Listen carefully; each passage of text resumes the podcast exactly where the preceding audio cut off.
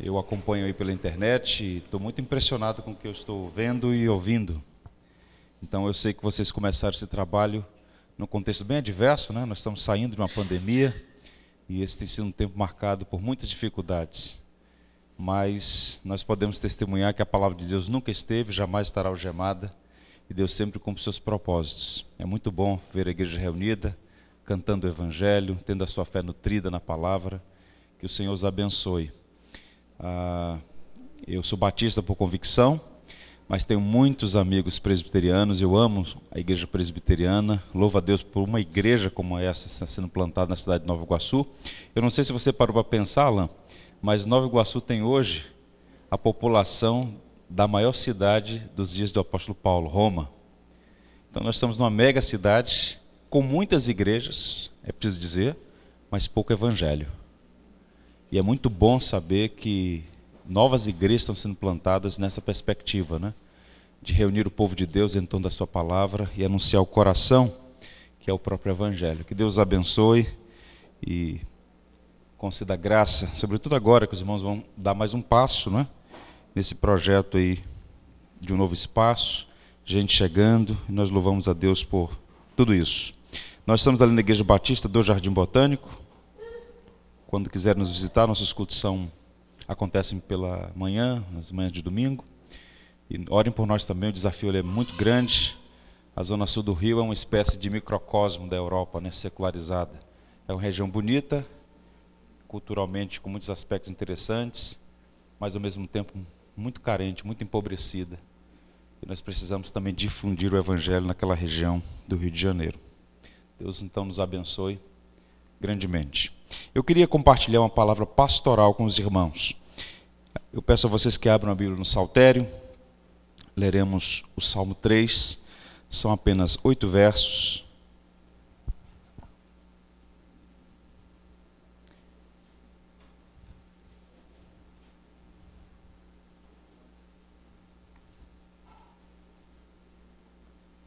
Salmo 3.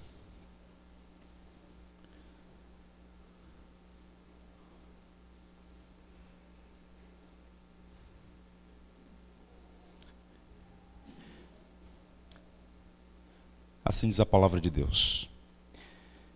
Senhor, como tem crescido o número dos meus adversários.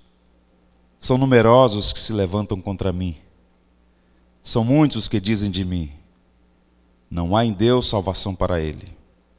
Porém, tu, Senhor, és o meu escudo, és a minha glória e o que exaltas a minha cabeça. Com a minha voz clamo ao Senhor e ele do seu santo monte me responde. Deito-me e pego no sono, acordo, porque o Senhor me sustenta. Não tenho medo de milhares do povo que tomam posição contra mim de todos os lados. Levanta-te, Senhor, salva-me, Deus meu, pois feres os queixos a todos os meus inimigos e aos ímpios quebras os dentes. Do Senhor é a salvação, e sobre o teu povo a tua bênção. O sofrimento, irmãos, é um tema recorrente no saltério. Via de regra, quando nós pensamos nos salmos, lembramos apenas de um aspecto, de um elemento dos salmos, o louvor. Mas quando examinamos esse conjunto de 150 poesias, o que nós temos aqui é um intercâmbio de louvor, sim, mas também de lamento. Muitos salmos de lamento. E o lamento nos salmos é um recurso poderoso para corrigir perspectivas equivocadas em relação ao sofrimento. E a pandemia trouxe muito sofrimento a pessoas, famílias, igrejas, nações inteiras. O que, é que a Bíblia ensina como um todo? O sofrimento não é karma, não é azar, não é destino impessoal, não é maldição hereditária, não é praga, nem mesmo castigo moral direto. O sofrimento existe porque nós vivemos fora do jardim. Nós vivemos num mundo marcado pela queda. E o pecado não é uma manchinha no ser humano. O pecado é a maior força em operação no mundo, exceto o poder de Deus. Todo o cosmos foi afetado pelo pecado, a criação geme. Nós vivemos num mundo marcado pelo sofrimento. É uma realidade inescapável. E nesse exato momento aqui, embora eu conheça poucas pessoas, eu tenho certeza que há aqui, entre nós, gente sofrendo pelos mais variados motivos. O que difere de um para outro é a natureza, a intensidade e a duração. Mas todos nós sofremos. A vida não é indolor. Eu tenho certeza que nos últimos anos aí, nesses últimos meses, você passou por dificuldades, muitas dificuldades. E um dos maiores equívocos na igreja do Ocidente, infectada pela teologia da prosperidade, pela teologia do triunfo, desse cristianismo falseado, é a ideia de que se você fizer certas coisas, você então receberá uma apólice de seguro contra o sofrimento. No Brasil, cujo evangelho é como um grande oceano, a igreja evangélica, né, um grande oceano com um palmo de profundidade, do ignorante bem intencionado ao charlatão mau caráter, o que não faltam são pessoas para pregar em todas as esquinas das cidades do Brasil uma espécie de isenção da dor. No entanto, quando a gente abre a Bíblia, e especialmente quando nós abrimos o Saltério, esse poderoso recurso, manual poderoso que nos ensina a orar, a adorar a Deus, nós não encontramos nada que sugira vida indolor. E Davi, o maior escritor do Saltério, a vida de Davi não é uma propaganda de vida indolor. Se tem uma pessoa experimentada no sofrimento, no Antigo Testamento, esse indivíduo, Davi. E esses salmos, esse conjunto de 150 poesias, repito, é muito rico no lamento. E o Salmo 3, ele introduz esse tema de uma maneira muito rica. Você tem o Salmo 1 e 2, funciona como uma espécie de prefácio do cinco livros, provavelmente organizados pelo escriba Esdras. E nesse salmo especificamente, que é um salmo de lamento, dos 42 salmos de lamento, nós temos aqui um muito especial. E esse salmo específico que acabamos de ler abre uma espécie de janela para a alma de Davi. Tente imaginar assim, vamos criar essa imagem. Você tem uma janela a partir da qual você vai olhar para o coração de Davi. O único homem chamado de homem segundo o coração de Deus. Nós vamos ter aqui um retrato 3x4 de uma pessoa sangrando, sofrendo, e como é que ele reage diante da dor e do sofrimento. Esse salmo, se você observar na sua Bíblia, há um cabeçalho ali que está no texto original. Nem sempre essas notas históricas são originais, por vezes são notas tardias, mas nesse caso, Salmo 3, é dito assim: Salmo de Davi quando ele fugia de Absalão, seu filho. Está no original hebraico. Esse é um momento dos mais adversos na vida de Davi. Eu diria que é uma história triste, pesada e que não tem um final feliz. Mas é um salmo poderoso para nos instruir acerca do sofrimento, do lamento, confiança em Deus e nós podemos aprender com aqueles que nos antecederam na fé. E Davi é um dos nossos pais na fé. Deixa eu contar para vocês a sinopse, o contexto a partir do qual Davi escreveu esse salmo. Davi tinha uma filha chamada Tamar. E tal como seu irmão Absalão, era ela, ela era muito bonita. Uma jovem linda, pura. Um de seus irmãos, meio-irmão, primogênito de Davi, chamava-se Aminon. E Aminon sentiu-se atraído por Tamar. Por muito tempo ele a cobiçou, dando vazão ao seu coração mau, perverso, pecaminoso. Até que um dia Aminon, depois de fazer um simulacro de doença, chama Tamar até a sua casa, ele então a violenta, e depois de satisfazer seu desejo pecaminoso, a enxota da sua casa e ela sai perturbada pelas ruas da cidade e encontra o seu irmão. Absalão amava profundamente a sua irmã, tanto é que quando nasce a sua primeira filha, o nome dela é Tamar. Absalão amava a sua irmã. Então Absalão conteve-se, ele não se precipitou, e por dois anos ele nutriu ódio contra Minon, aguardando o momento certo. Dois anos, esperando a hora da vingança. Até que, em um momento oportuno, ele se vingou e matou o seu irmão. Mesmo sendo filho preferido de Davi, Absalão sabia que tinha cometido um crime, ele então foge, ele vai para o exílio, para uma região chamada Gesur, na Síria, para a terra da sua esposa, e fica lá no exílio. Por três anos, longe do pai, longe do seu país. Passado três anos, Absalão volta para Jerusalém. Ele é recebido, é oferecida a ele indulgência, uma espécie de indulto, uma anistia, mas apenas como um ato jurídico.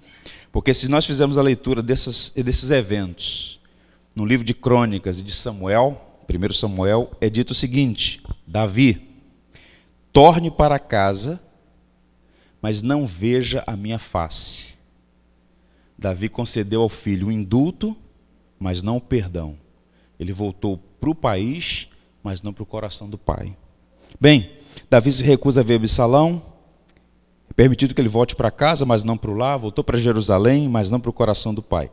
Podia andar em qualquer lugar da cidade, mas não podia estar na presença do seu rei, que era ao mesmo tempo seu pai. E há razões secundárias que explicam a atitude de Davi, pressões políticas, questões de Estado, mas a principal causa é que Davi estava profundamente amargurado, ressentido, porque Absalão matou seu filho primogênito, Aminon. E o resultado disso? Absalão experimentou uma das maiores dores que uma pessoa pode experimentar. E como pastor, eu posso dizer para vocês com segurança, tem sido um dos principais problemas nas igrejas e não apenas nas igrejas, mas reflexo da nossa sociedade. A experiência amarga da rejeição. É uma das dores mais profundas que uma pessoa pode experimentar, ser rejeitado. E nesse caso, ele está sendo rejeitado pelo próprio pai. O pai não quer ver a face do próprio filho. Nós estamos falando de duas semanas, dois meses, três anos no exílio. Ele volta para a cidade e o pai diz: Não quero ver a face dele. Alguns anos atrás, para ser preciso, em 2002, nós fizemos uma mentoria, um grupo de pastores, a partir de uma obra do Eugene Peterson, Transpondo Muralhas. É uma obra fantástica, que é um recorte biográfico da vida de Davi. E nesse livro, Eugene Peterson, um presbiteriano de ascendência norueguesa, ele diz assim: O pecado se alimenta de pecado a violação de Tamar alimentou a morte de Aminon, que alimentou o endurecimento do coração de Davi. Absalão respondeu ao pecado de Aminon pecando. Então Davi respondeu ao pecado de Absalão pecando. Absalão se livrou de Aminon matando. Então Davi se livrou de Absalão expulsando. Davi perdeu seu filho Aminon por causa do pecado de Absalão. Davi perdeu seu filho Absalão por causa do seu próprio pecado. Tudo isso é muito triste, mas continua acontecendo. Então, Absalão permanece banido, ele é um exilado dentro do próprio país e assim permanece por quatro anos. Até que em um, algum momento, esse processo de rejeição, tendo em vista que Davi se recusa a perdoar o filho, retém a graça, nega a misericórdia, chegou um momento em que aquilo causou um efeito ruim no coração de Absalão. Seu ódio se tornou tão intenso pelo pai que ele conspirou contra o próprio pai. Qual o problema? A diferença entre o remédio e o veneno é a dosagem. Davi estava disciplinando Absalão. Ele matou o próprio irmão. Mas a dose foi tão alta, ele rejeitou tanto o filho, que o desejo de ser amado pelo pai tornou-se em ódio pelo pai. E esse homem, então, diz o texto em 2 Samuel 15, 6, Absalão furtava o coração dos homens de Israel. Ele maquinou um projeto. Ele vai para Hebron, a primeira capital, onde Davi reinou por sete anos, e ele começa um movimento de conspiração Meu pai está cansado, já passou a fase do meu pai, há muitas coisas para conquistar. E ele começa então a ludibriar, cooptar, furtar o coração dos homens. E ele movimenta um exército, entra em Jerusalém. Davi se vê acuado e não há outro recurso senão fugir, porque o próprio filho quer matá-lo. Há um golpe de Estado, ele invade Jerusalém, toma o palácio, assenta-se no trono. E Davi, então, agora é um fugitivo no meio do deserto. Uma das passagens mais tristes do Antigo Testamento sobre uma pessoa, e do alto vai para o vale mais profundo, está no livro de 2 Samuel. É o contexto do Salmo 3. Vou ler para vocês. Seguiu Davi pelas encostas do Monte das Oliveiras, subindo e chorando, tinha a cabeça coberta, caminhava descalço, e todo o povo ia com ele, de cabeça coberta, subiu chorando. Cada passo, um soluço. Davi não é mais um garoto. O Davi que enfrentou Golias, leões, ursos. Ele tinha mais ou menos 60 anos de idade. Cansado. E agora o texto diz que ele sai humilhado, cabeça coberta e descalço, fugindo. Passa pelo vale do Cedron, pelo encosta do Monte das Oliveiras e toma o caminho de Jericó, sentido deserto. Quem está no seu encalço? O filho, que um dia ele pegou nos braços. O filho quer matá-lo. Tente imaginar isso. E naquela madrugada, em algum lugar do deserto, Davi faz duas orações registradas no saltério. O Salmo 3 é a oração da manhã e o Salmo 4 a oração da noite. O contexto é esse: Davi fugindo do seu filho Absalão. E esse salmo, que é uma poesia, tem quatro estrofes no arranjo poético de dois versos por estrofe. Então são oito versos compondo aí quatro estrofes. E eu queria sua atenção para pensar um pouco sobre esse tema, no limite do sofrimento. Vamos aprender com Davi como lidar com o sofrimento. Os dois primeiros versos nós vamos chamar de um lamento sincero. Vejam, Senhor, como tem crescido o número dos meus adversários. São mais numerosos os que se levantam contra mim, são muitos os que de mim dizem: não há em Deus salvação para ele. Davi começa com um lamento, e é nesse sentido que a gente precisa redimir o conceito bíblico de lamento. Ele chega diante de Deus e faz uma queixa. Ele é honesto. Ele encara a realidade, ele reconhece dificuldades. Ele não falseia a realidade dizendo, Senhor, está tudo bem. Não. Veja a linguagem que ele usa. Senhor, e ele vai direto ao ponto. Tem crescido o número dos meus adversários. São muitos os que se levantam contra mim. Os que dizem sobre mim, não há em Deus esperança para ele. Acabou para Davi. Ele abre o coração e desabafa diante de Deus. E como isso faz bem? Colocar para fora, abrir o coração. A igreja não pode ceder à tentação do gnosticismo, do estoicismo, como muitos evangélicos, ainda que não saibam de onde vem essas filosofias, acabaram sendo cooptados. O sofrimento, por exemplo, é um tema que precisa ser tratado com honestidade. O lamento, o choro, você entra numa igreja evangélica, alguém está chorando, o indivíduo chega ao lado e diz: Não chore, não, Jesus te ama, sorria. Não há espaço para o choro, não há espaço para o lamento. O que há espaço, só há espaço para o falseamento da realidade. O crente tem que estar sempre bem, tem que ter todas as respostas, tem que estar sempre alegre. Isso é falso, isso não é real. E está aqui um homem de Deus, que chega diante do Senhor e não fica floreando as coisas. Ele diz: Senhor, cresceu muito o número dos meus adversários. É impressionante a quantidade de gente que é minha morte. As pessoas estão dizendo sobre mim, acabou para Davi. Ele está fazendo uma queixa, um desabafo. Isso faz muito bem. O que é o desabafo? Ouçam.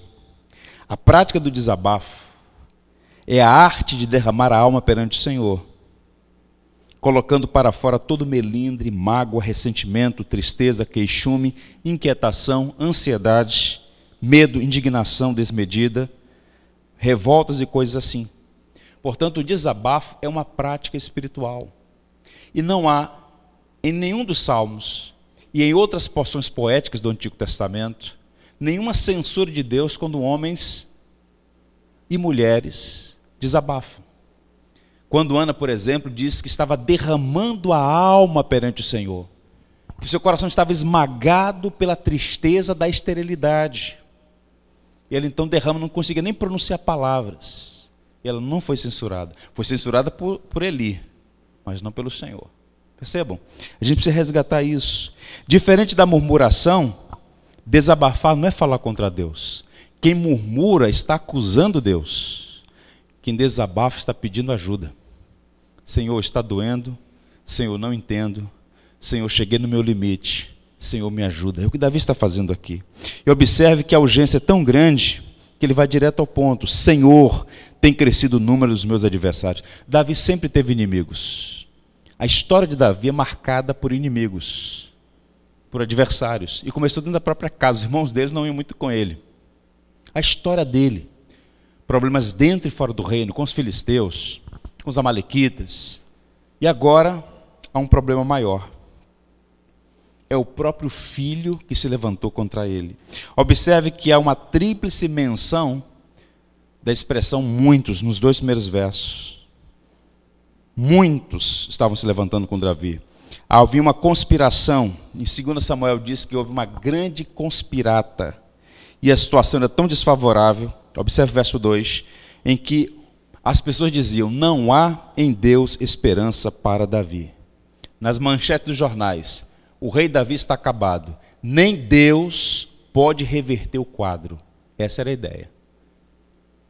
Um jovem, inteligente, sagaz, forte, articulado, com um exército, está acampado na capital. Tomou o reino. Davi é um senhor de idade, desarticulado, descalço, com um pano de saco na cabeça no deserto. Acabou para Davi. Essa é a ideia. Então, o que, é que a gente pode aprender nesse momento aqui? Duas coisas. Primeira, e antes de tudo, cuidado, muito cuidado. Escolhas erradas sempre têm consequências amargas. O que está acontecendo com Davi? Deus está permitindo aquela situação humilhante para tratar o coração dele. Davi já tinha sido perdoado pelos pecados com os quais se envolveu. Mas, em alguma medida, o que está acontecendo, e nós vamos ver isso, é o tratamento de Deus trazendo Davi de volta. Então, meus irmãos, Deus é tão misericordioso, como dizia Spurgeon, que Ele não permite que a gente peque com sucesso. Em algum momento Ele diz: chega. E no caso de Davi, Deus está disciplinando Davi. Ele nunca mais seria o mesmo depois daquele dia. Ele experimentou graves problemas, mas era boa mão do Senhor disciplinando a vida dele. Então, o pecado tem uma dimensão social, hoje eu falei sobre isso lá na igreja. Escolhas erradas afetam as pessoas, inclusive aquelas que a gente mais ama. Por isso, cuidado com as escolhas erradas. A fatura sempre chega, é só uma questão de tempo. E para Davi chegou. A segunda aplicação é a seguinte: seja leal com as pessoas. A lealdade é uma virtude do caráter. Você não precisa concordar com todo mundo. Nem todo mundo vai concordar com você. Há espaço para diversidade na unidade. Mas tem uma coisa abominável, que é um sinal de vileza, é a deslealdade, a falta de honra, a maledicência, o falar mal, o criar dificuldade para o outro, o assassinato de reputação. E esse episódio, por trás dele, algumas pessoas foram desleais com Davi. Primeiro e antes de tudo, o próprio filho Absalão. Agostinho, comentando essa passagem, disse que Absalão é um tipo de Judas, traindo a Davi, que é um tipo de Cristo. Porque quanto mais próxima a pessoa, mais vil é a traição. Quem traiu Davi? O próprio filho. Isso aumenta o grau de culpa. Mas existe uma figura que não aparece aqui, no Salmo. Mas quando a gente olha o quadro todo no Antigo Testamento, é o mentor da conspiração, é o articulista de todo o processo. O nome dele é Aitofel. 2 Samuel 16, 23 diz: Naquela época, tanto Davi como Absalão consideravam os conselhos de Aitofel como se fossem a palavra do próprio Deus. Quem é esse homem? Ele é um conselheiro de Estado. É um homem reputado como sábio, um estrategista.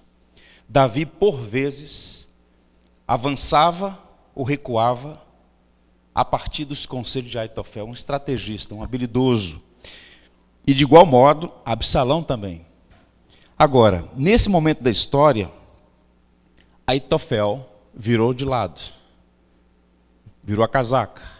Quando ele percebeu que o futuro estava com Absalão e não com Davi, ele mudou de lado. Ele foi a pessoa que mentoriou a conspiração de Absalão contra o seu pai Davi. É interessante isso. E a pergunta é por quê? Porque o pecado de Davi também afetou esse homem. Aitofel era o avô de Batseba.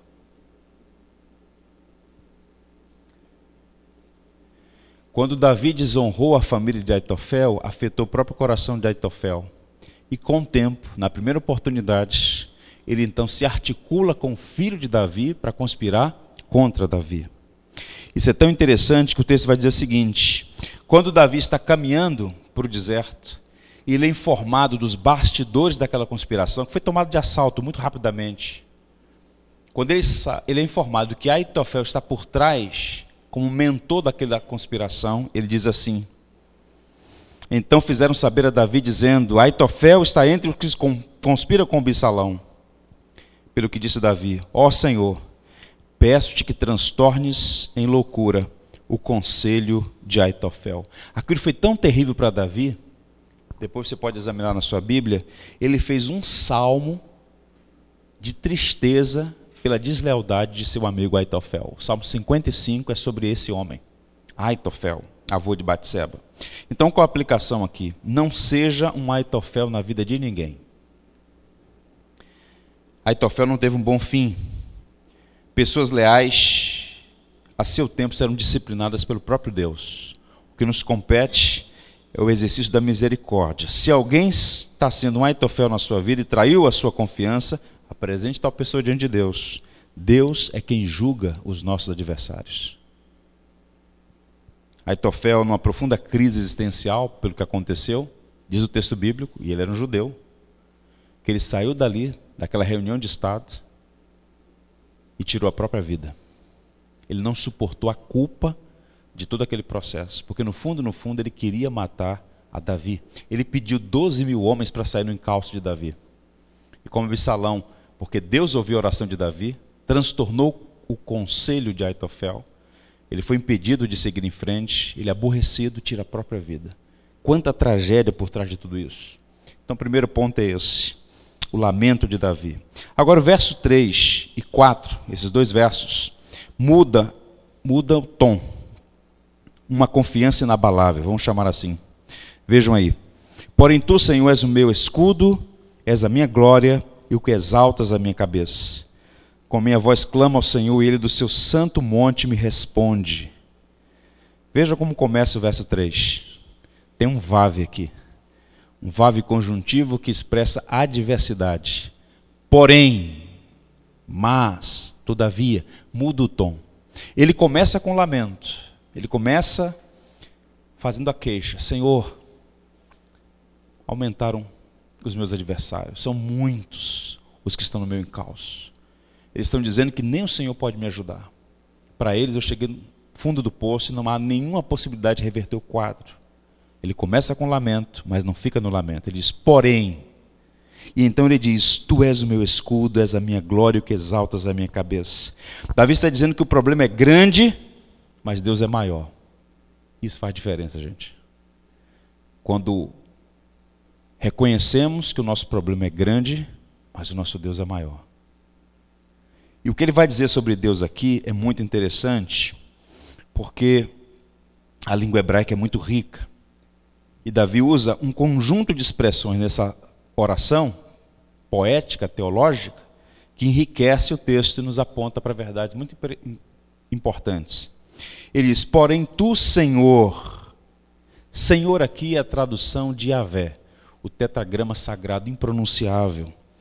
Em outras palavras, quando ele se dirige a Deus como Senhor, e a palavra que ele usa aqui não é a mesma Senhor no início. deliberadamente ele, se, ele diz: Porém, tu, Deus de Abraão, Deus de Isaac, Deus de Jacó, Deus da aliança, és o meu escudo. Davi está orando baseado na relação pactual com Deus. Sabe o que ele está dizendo em outras palavras? O Senhor fez um pacto com os meus pais, o Senhor Deus da aliança, o Senhor Deus que nunca desampara os seus, e é a ti que eu recorro para me socorrer. A relação pactual com Deus. Quem é Deus? Elohim Adonai. É o Yahvé. Problemas são grandes, mas Deus é maior.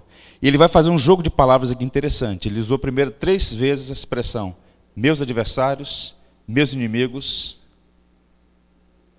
Três vezes. E agora ele vai dizer: meu escudo, minha glória e aquele que ergue a minha cabeça. É dito três coisas sobre Deus. A primeira delas é escudo. A metáfora de Deus como escudo é antiga e simboliza proteção. Quando eu digo que Deus é o meu escudo, e há muitas expressões dessas no Antigo Testamento, nos Salmos então, o que nós estamos a dizer? Que Deus é aquele que nos protege do mal, dos nossos adversários. Mas muito provavelmente, quando Davi diz nesse salmo, Tu, porém, Yahvé, és o meu escudo, ele está se reportando a uma promessa que Deus fez mil anos atrás. Veja como é bom saber a Bíblia, conhecer a Bíblia. Davi está dizendo: O Senhor fez uma promessa mil anos atrás. E eu quero que o Senhor se lembre dessa promessa e me ajude. A primeira vez que Deus se apresenta como escudo do seu povo é uma promessa que ele faz a Abrão, lá atrás. Gênesis 15. Depois desses acontecimentos, viu a palavra do Senhor a Abrão numa visão e disse: Não temas, Abrão, eu sou teu escudo. Teu galardão será sobremodo grande. Então, Davi, mil anos depois, está dizendo: O Senhor é o Deus do pacto, o Senhor é o Deus da aliança, o Senhor é o meu escudo. O Senhor não prometeu a Abraão ser o seu protetor? Eu preciso da sua proteção contra os meus inimigos. Davi, então, embora cercado por inimigos, ele sabe que podia confiar, não em si mesmo. Ele não estava mais na condição de se ufanar de ser poderoso e poder retomar o reino, mas confiar totalmente no Senhor. O que, é que está acontecendo aqui? Uma recuperação de Davi. Deus está trabalhando no coração dele, levando Davi a uma completa dependência da providência, da graça, da misericórdia de Deus. Então perceba, irmãos, que os sofrimentos, as tribulações, as dificuldades, na linguagem de Spurgeon, pode ser uma bênção disfarçada. Deus é tão bom que Ele permite, e mais do que isso, Ele envia situações para moldar nossa vida, para descascar o velho Adão que é em nós, para nos fazer depender dEle. Os sofrimentos podem ser recursos da providência para tratar o nosso caráter. E aquela dificuldade estava tratando Davi, de uma maneira como nunca ele foi tratado. Eu digo que nem sempre o sofrimento melhora as pessoas. Às vezes até pioram. O mesmo sol que endurece o barro, derrete a manteiga. Vai depender muito da condição do coração. Tem gente que passa por problema e fica pior. A marca dos filhos de Deus é que eles aceitam a disciplina, se arrependem, aproveitam as provações para crescer. Então Deus está recuperando algumas coisas em Davi, uma delas é a humildade. Quer um exemplo disso? Eu gosto de ler a Bíblia imaginando cenários. Tente imaginar o que está acontecendo. Isso aqui não é uma peça de ficção, isso aqui é um recorte histórico biográfico. Davi está deixando Jerusalém em direção ao deserto. Então ele está caminhando em direção ao sul, ao Mar Morto, a região mais desértica de Israel. E quando ele está fazendo aquele caminho, de repente, alguém começa a gritar: Velho safado, mentiroso, você está recebendo a paga pelos seus crimes, cretino. É um homem chamado Simei. Ele começa a praguejar. Ele era um descendente de, de Saul.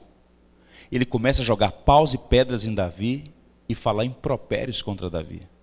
Ao lado de Davi, um capitão chamado Abissai levanta a espada e diz: Quem é esse cão para falar assim do meu senhor? Meu rei, permita que eu vá lá e corte a cabeça dele. E o que, que Davi faz? Não, não, baixa a espada. talvez esse mês seja instrumento de Deus para falar verdades a mim. Davi não tinha mais nenhuma reputação para preservar. Ele está completamente quebrantado. Ele diz: Não, não, pode deixá-lo. Vamos seguir em frente. Deus está tratando o coração orgulhoso de Davi está quebrantando, jogando ele na lona, literalmente. Percebam como Deus faz com a vida dos seus servos. Davi está dizendo em outras palavras: Simei tem razão, ele está dizendo a verdade a meu respeito, ele está dizendo palavras de Deus contra mim nesta noite. Deus o enviou para me amaldiçoar. Ele é um porta-voz de Deus, um mensageiro do céu. Deixe-o. Naquela manhã, naquela noite terrível, Davi diz: Tu, Senhor, és o meu escudo. Essa é a primeira coisa que ele diz. Isso reflete confiança, colocar totalmente em Deus a sua esperança. Outra coisa que é dita, ainda no verso 3: Tu és a minha glória. A palavra glória aqui é uma palavra rica, é kabod, que significa literalmente peso. É de onde derivam as expressões como influência, ah, palavras de importância e dignidade, algo que confere respeito. Quando eu digo assim, fulano de tal é um especialista nessa área, a palavra dele tem peso. Você está dizendo o quê? Que tem importância. Quando ele fala, as pessoas ouvem. Então o que é que Davi está dizendo ao afirmar: Tu és o meu escudo e a minha glória? Ele está dizendo o seguinte: Senhor, podem tirar o trono, a coroa, a casa, o conforto, os bens, podem tirar tudo. Eu encontrei a minha glória, e a minha glória é o Senhor. Percebam como Deus está corrigindo o coração de Davi? Deus está colocando Davi de volta no lugar certo. Não que o palácio, o trono, o reino, as promessas que Deus fez a Davi não tivessem lugar e importância. Deus estava corrigindo. E Ele está dizendo agora, depois de despido de tudo: Tu és a minha glória. O Senhor é a coisa que mais importa. Davi não estava sendo corrigido. É impressionante porque os homens buscam glória, autoafirmação e louvor. Este mundo é um mundo de idolatria. E a idolatria não é apenas cultuar coisas ruins. Há coisas boas que tornam ídolos na nossa vida. E naquele momento, Davi está dizendo: está tudo de lado. O Senhor é a minha glória. E diz mais: Tu és aquele que exaltas a minha cabeça. Eu gosto de uma versão que diz assim: O Senhor é aquele que ergue a minha cabeça. Eu gosto muito dessa passagem porque é um contraponto deliberado que está tendo aqui no Salmo. Eu disse para vocês que quando Davi desceu de Jerusalém para o deserto, o texto diz que ele desceu com a cabeça coberta e caminhava descalço, subiu e desceu chorando. Tente imaginar que humilhação. Desceu de cabeça baixa, envergonhado. E agora está dizendo, no meio do deserto: Tu és o meu escudo, és a minha glória e o que exaltas a minha cabeça. É o Senhor quem ergue a minha cabeça. O filho de Davi, muitos anos depois, Jesus, ele baixou a sua cabeça na cruz para que nenhum de nós pudesse andar mais de cabeça baixa. Aquilo que nós cantamos ainda há pouco aqui, recitando Romanos capítulo 5, cantando os textos que falam da obra de Cristo. O pecado humilha, pecado vergue a cabeça para baixo. O pecado nos rouba a dignidade. E quando Davi saiu humilhado, aquele é um reflexo do estado do pecado, das consequências do pecado. Mas naquela noite ele diz: Tu és aquele que ergue a minha cabeça. Não no sentido de prepotência, ninguém vai me humilhar, eu vou vencer. Não, é o Senhor quem ergue a minha cabeça, é o Senhor quem traz de volta a minha dignidade. Há uma escultura muito interessante que capta bem isso, uma escultura de um artista da Renascença chamado Donatello. É uma escultura de Maria Madalena. Está na Catedral de Florença. É uma escultura com tamanho ah, de um adulto, né? tamanho real. É toda de madeira. E o artista ele capturou o evangelho naquela imagem, naquela obra de arte. Maria Madalena está vestida de trapos, mas com a cabeça levemente erguida. Isso é bem reflexo da nossa realidade ainda carregamos os nossos trapos, mas a nossa cabeça não está mais abaixada, porque Cristo ergue a nossa cabeça. Não há mais culpa, nem condenação para aqueles que estão em Cristo Jesus. O que, Davi está faz... o que Deus está fazendo em Davi é um retrato 3x4 do que Deus faz em nós. O pecado sempre humilha, o pecado sempre derrota, sempre coloca a cabeça para baixo, mas o Evangelho nos ergue. O Evangelho remove a culpa, a vergonha, a condenação. Isso é maravilhoso. E por isso ele diz: Com a minha voz clama ao Senhor, e ele do seu santo monte me responde. Interessante isso. Quem conhece um pouco da geografia de Israel, sabe que ele está fazendo aqui uma espécie de contraponto, né? Com a minha voz clama ao Senhor, e ele do seu santo monte me responde. Onde está Deus? No ideário popular, simbólico, Deus está em Sião. Jerusalém é uma cidade construída numa plataforma, num platô no alto, numa cadeia de montanhas. Tanto é que quando você vai a Jerusalém, você está subindo a Jerusalém. Quando você sai de lá, você está descendo. E essa geografia, topografia de Jerusalém, aponta também para realidades espirituais. Isso é interessante. Agora tente imaginar: Davi está em um dos lugares mais altos de Israel, em Sião, onde ele construiu seu palácio. Ele desce, desce, desce. Ele passa pelo vale do Cedron, pega o caminho do deserto e ele vai até o lugar mais baixo do planeta. O lugar mais baixo do planeta Terra, a depressão mais profunda do planeta é o Mar Morto, 400 metros abaixo do nível do mar. Então o que, é que Deus está fazendo? Está tirando Davi do alto e colocando no mais profundo vale. E ali, humilhado, de joelhos, orando, ele diz: O Senhor ouve a minha oração. Do alto monte, o Senhor ouve a minha oração. O Senhor está no alto, eu estou aqui embaixo mas não há impedimento para a sua boa mão me trazer de volta. Que coisa linda. Quando Deus permite que a gente tome um tombo para nos levantar de novo. Isso é maravilhoso. Há uma história interessante relacionada ao trabalho missionário de Santa Marta, em Botafogo. Uma missionária, na década de 80, sentiu-se mobilizada, coração aquecido para servir aquela comunidade. A época muito, mas muito pobre, as casas todas de madeira, muita necessidade. E houve uma chuva forte na zona sul do Rio, e aquela comunidade foi muito afetada. As ruas, muitas árvores no chão, aqueles transtornos que acontecem naquela região quando chove muito. E ela então correu, ela morava em Ipanema, ela correu para a comunidade. E quando ela chegou, as pessoas estavam lá tentando se organizar, porque muita gente perdeu as coisas por conta da chuva. E de todos os barracos da favela, a única que foi para o chão o único barraco foi para o chão, era onde ela havia construído a casa Maria e Marta. Um espaço para o reforço escolar, para ajudar e servir as crianças da comunidade. E ela sentou na calçada do morro e começou a chorar. Senhor, não entendo. Como é que vai ficar o teu nome? A única casa que foi para o chão foi a casa que nós erguemos, onde o teu nome é glorificado. E Deus falou uma coisa com ela interessante, que tem alguma aplicação com o que nós estamos tratando aqui. Deus falou no coração dela: Eu derrubei o barraco para construir um prédio.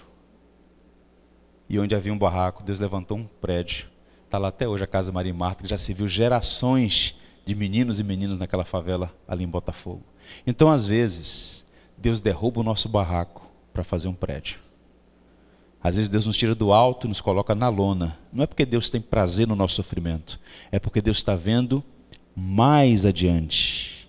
Deus não quer simplesmente dar a nós uma vida confortável. Deus quer formar em nós pessoas à imagem do seu filho. E um dos meios de graça para moldar nossa vida é o sofrimento. E Davi nunca mais seria o mesmo depois daquele dia. Porque Deus então está trazendo de volta o que é mais importante. Tu és meu escudo, tu és a minha glória, tu és aquele que exaltas a minha cabeça. Nos versos 5 a 6, ele faz uma declaração de fé. Serei mais breve nas duas últimas estrofes. Ele diz assim: Deito-me, pego no sono, acordo porque o Senhor me sustenta, não tenho medo de milhares do povo que tomam posição contra mim de todos os lados. Isso aqui é uma declaração de fé. Ele começa com lamento, confiança e agora reitera sua confiança, uma declaração de fé. Eu fico perguntando: como é que alguém pode fazer uma afirmação dessa? Deito e pego no sono, acordo porque o Senhor me sustenta. Tente imaginar. Ele foi destituído de tudo, humilhado, perdeu o trono, perdeu o reino. E agora, no meio do deserto, desprovido de tudo, ele diz: Eu me deito e pego no sono, porque o Senhor me sustenta. Em outras palavras, os problemas são reais, a crise é verdadeira, há inimigos por, toda, por todo lado, mas ele pode deitar e dormir por uma razão, que está aí no verso 5: Porque o Senhor me sustenta. Um comentarista alemão disse que a mão de Deus foi o travesseiro de Davi. Ele experimentou o que mais tarde Paulo chamaria de a paz de Deus que excede todo entendimento. Tudo é contrário, tudo é desfavorável, está um caos. Mas você pode dormir em paz, porque Deus é o teu refúgio e fortaleza. É o que Davi está dizendo aqui. Eu me deito e logo pego no sono, porque o Senhor me sustenta. E ele vai fazer algumas afirmações interessantes aqui. Como ele mesmo disse mais à frente, em outro salmo, ao anoitecer pode vir o choro, mas a alegria vem pela manhã. Não tenho medo de milhares. O homem que começou orando, Senhor, são muitos os meus adversários. No meio da oração diz: Não tenho medo dos milhares. O que é isso? Um rompante? Não. Eu sou Davi, eu venci Golias, eu vou lá e vou resolver. Não. É a ideia de que Deus está no comando. Um, mas Deus é a maioria sempre. E Davi então está sendo levado a confiar na providência de Deus. E aqui eu faço aos irmãos uma recomendação pastoral. Descanse em Deus, durma em paz, acorde em paz. Uma das vantagens de envelhecer é que a gente começa a selecionar as batalhas. Há coisas que não vale a pena lutar. Eu tenho dito sempre em conversas com amigos pastores que há muitas coisas que cansam na vida. E esse é um tempo em que todo mundo está se queixando de cansaço. Até os meninos que nunca fizeram nada na vida estão me sentindo cansado. Meu filho adolescente, pai, eu estou cansado. Fico cansado de quê? Você começou a guerra agora? Não há uma sensação de cansaço assim, em geral? Então a gente tem que selecionar as coisas. Tudo cansa, irmãos. Tirar férias cansa. Você já volta cansado. Pegou um engarrafamento e fala: Meu Deus, parece que não adiantou de nada. Então qual é o ponto? Quando a gente vai amadurecendo, a gente começa a perceber o seguinte: quais são as coisas pelas quais vale a pena se cansar? Porque tudo vai cansar. Família cansa, ministério cansa, trabalhar cansa, praticar um esporte cansa, tudo na vida é canseira. Agora, quais são as coisas pelas quais vale a pena você se cansar? Então, Davi está pensando nessas coisas, ele está colocando a vida diante de Deus, e ele diz: eu confio no Senhor. Eu posso dormir e acordar em paz porque é o Senhor que me sustenta. Isso faz toda a diferença, é refrigério para a nossa alma. Há um hino no cantor cristão, é o hino 314. Não recearei, nada temerei, descansando no poder de Deus. Tenho paz e amor junto ao meu Senhor descansando no poder de Deus. Luta sem cessar, hei de atravessar, descansando no poder de Deus. Não me deixará, mas me susterá, descansando no poder de Deus. E o estribilho diz: descansando nos eternos braços do meu Deus. Vou seguro, descansando no poder de Deus. A gente precisa aprender a descansar em Deus. É aos pés do Senhor que a gente vai receber refrigério para as batalhas do dia. A oração é um tônico para a alma. Se você não tiver seu tempo a sós com Deus, você já entra para a batalha derrotado. Porque não é sua habilidade, não é sua expertise, não são seus contatos, é a graça. Então está aos pés do Senhor, receber refrigério, discernimento, sabedoria, conceito de alteridade. Quanto mais perto de Deus, mais misericordioso, mais paciente. Então a gente precisa aquietar o coração. Vocês conhecem aquele Salmo 46, que é um salmo também muito rico, muito rico, Salmo 46. Então há um momento no Salmo em que Deus fala: Aquietai-vos e saber que eu sou Deus. Fui examinar esse texto, irmãos, e descobri que o verbo aquietar significa aquietar. E eu fiquei impressionado com o básico. Falei, não, deve ter alguma outra coisa aqui. Examinei, examinei, e aquietar é aquietar. E é por isso que é difícil. Porque parece que é fácil descansar. Mas sabe por que não é fácil descansar em Deus? Por causa da nossa presunção. A gente quer resolver. A gente quer ter o controle. A gente quer determinar as coisas, a gente quer tudo organizado, está tudo nas minhas mãos. E aí o Senhor dá uma bagunçada, a gente fica desorientado, e o Senhor diz: Aquietai-vos, sabia que eu sou Deus. Aí começa a gaguejar, dá uns conselhos para Deus, como Jó, aí o Senhor diz assim: Onde você estava quando lancei os fundamentos da terra? Onde você estava quando eu dei os limites aos oceanos? Onde você estava quando eu nomeei as estrelas do céu e chamo todas elas pelo nome e elas respondem à chamada? Aí você fica, não, Senhor, tudo bem, então vamos lá. Por fim, os versos 7 a 8. Um apelo por justiça. Aqui Davi então clama por justiça, que não é vingança, que não é justiçamento, é justiça. Vejam, levanta-te, Senhor, salva-me, Deus meu, pois feres nos queixos a todos os meus inimigos e aos ímpios quebras os dentes. Do Senhor a salvação e sobre o teu povo a tua bênção. Davi encerra com uma petição, um apelo por justiça. E essa é uma passagem, quando a gente faz a leitura assim superficialmente, parece estranha. Né? Lê-se numa liturgia, por exemplo, no lado de uma pessoa que não é cristã, esses crentes são terríveis. Ferir o queixo, quebrar os dentes, misericórdia, que povo violento porque são passagens que são dissonantes para o espírito da nossa época, não é verdade? Mas o que está aqui, irmãos, é muito rico. Vejam, esse salmo, ele está nesses versos, né, versos poéticos, pode ser classificado como um salmo de maldição, salmos imprecatórios. Mas quando a gente olha o contexto, ferir os dentes e quebrar, ferir os queixos e quebrar os dentes, é uma linguagem violenta mas são metáforas conhecidas no mundo antigo. Imagine, ouça, o golpe no queixo era o clímax do insulto e mostrava que todo espírito e poder de resistência havia terminado. O Mike Tyson dizia que todo mundo tem um plano até receber um soco no queixo, né? Porque a ideia do soco no queixo é desarmar a pessoa. Então o que, que Davi está dizendo de forma poética? Senhor, dê um golpe no queixo dele. Os meus adversários são vis, são maus, são perversos, insultam o Senhor. Eu peço que o Senhor fira o queixo deles. Acertou o queixo, colocou no chão. Desarma esses homens maus. E ele usa outra figura de linguagem. Quebra os dentes deles. A ideia aqui é um animal desdentado. O que é um leão sem as garras, sem os dentes? Um gatinho cheio de mucilon. É só isso.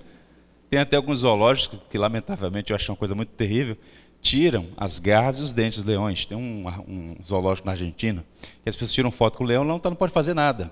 Não tem dente nem garra. Ficar com aquela cara de gato agigantado para tirar foto para o Instagram. Não tem nada. Então o que ele está dizendo? Senhor, tira as garras e os dentes dos meus adversários que são como bestas feras.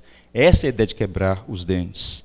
Então Spurgeon dizia que nossos inimigos são inimigos vencidos, são como leões desdentados quando Deus arranca a sua violência. É o que Davi está pedindo aqui. Então, é interessante. E o final dessa história é o seguinte: Deus levanta os generais de Davi, Joabe e outros. Eles se preparam para retomar o reino. E Davi diz assim: Eu quero ir. Eu quero estar na frente da batalha. E Joabe então diz: Não, negativo, sim ou não? Meu rei vale por 10 mil homens. Se eu fico aqui e nós vamos resolver. Mas então Davi faz um pedido que revela que ele não era mais a mesma pessoa que saiu de Jerusalém naquela noite. Sabe o que ele pede? Por amor a mim, tratem com brandura o jovem Absalão. Aquele pai que não queria ver o filho, agora pede misericórdia pelo filho. Trate com brandura o jovem. A ideia aqui é o garoto. Davi lembrando o menino que ele pegou no colo, o menino que ele amou. Trate com brandura o jovem Absalão. E eles vão para a batalha. E como eu disse a vocês, essa não é uma história que tem um final feliz. A rebelião é frustrada, Davi volta ao trono, mas Absalão é morto. As consequências do pecado são terríveis. E quando Davi é informado que Absalão, preso pelos cabelos no arbusto, ele é golpeado pelo exército e cai ferido. Davi faz uma das orações mais tristes que um pai pode fazer. Ah, meu filho Absalão, meu filho, meu filho Absalão, que me dera ter morrido em teu lugar. Ah, Absalão, meu filho Absalão. E essa é a aplicação final desse salmo. O perdão tem o poder de evitar tragédias maiores que as ofensas. O perdão é algo extraordinário. É o exercício da misericórdia. É não dar o mal que o outro merece. O perdão é a encarnação da graça, é agir como Deus age. Por isso Paulo diz: "Perdoai-vos uns aos outros como Deus em Cristo vos perdoou". Se Davi pudesse voltar atrás, se ele pudesse voltar atrás, ele teria dado um abraço de reconciliação e um beijo de perdão. E agora tudo que ele pode fazer é lamentar a morte do seu filho. Eu não comungo com aqueles que dizem que Davi foi um pai mau. Davi foi um bom pai. Agora, como todos os pais, ele não foi perfeito. Todo pai, por melhor que seja, ele é uma amálgama de luz e trevas. Os pais erram e acertam. E Davi, nesse caso, errou e lamentou profundamente. Davi era um homem cinza, tinha virtudes e vícios, mas essa situação transformou o coração dele. Ele nunca mais foi a mesma pessoa. Portanto, recomendo aos irmãos: perdoe enquanto você tem oportunidade para perdoar. Todo dia pode ser o último dia, pois o tempo passa e as pessoas também. E ele encerra dizendo: Do Senhor a salvação e sobre o teu povo a tua bênção. Que esse salmo sirva para nós como um bálsamo e também um instrumento pedagógico para nos ajudar a lidar com o sofrimento e a esperar inteiramente na misericórdia de Deus. Amém? Vamos ter uma palavra de oração? Vamos orar.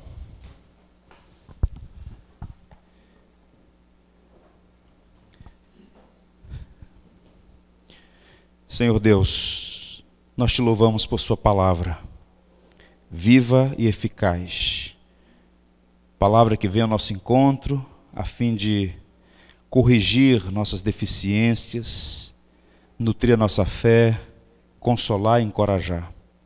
Obrigado, Senhor Deus, por essa porção tão rica do saltério. Nós queremos aprender com os acertos e desacertos de Davi.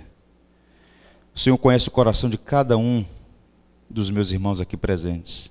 E eu oro para que o teu espírito trabalhe na mente e no coração Ajuda-nos, Senhor, a aprender o que significa lamentar, abrir o coração, derramar a alma. Vivemos num vale, há tanto sofrimento, tanta angústia, tanto problema, são tantas aflições que vêm sobre nós. A nossa força é pequena. É por isso que nós nos achegamos a Ti e apresentamos as nossas lutas. E ao mesmo tempo confiamos no Senhor, Tu que és a nossa glória, nosso escudo e aquele que ergue as nossas cabeças. Ó oh, Senhor, obrigado por tuas misericórdias sobre nós. Permita que cada um dos seus servos aqui mantenham os olhos em Jesus Cristo, nossa única esperança na vida e na morte.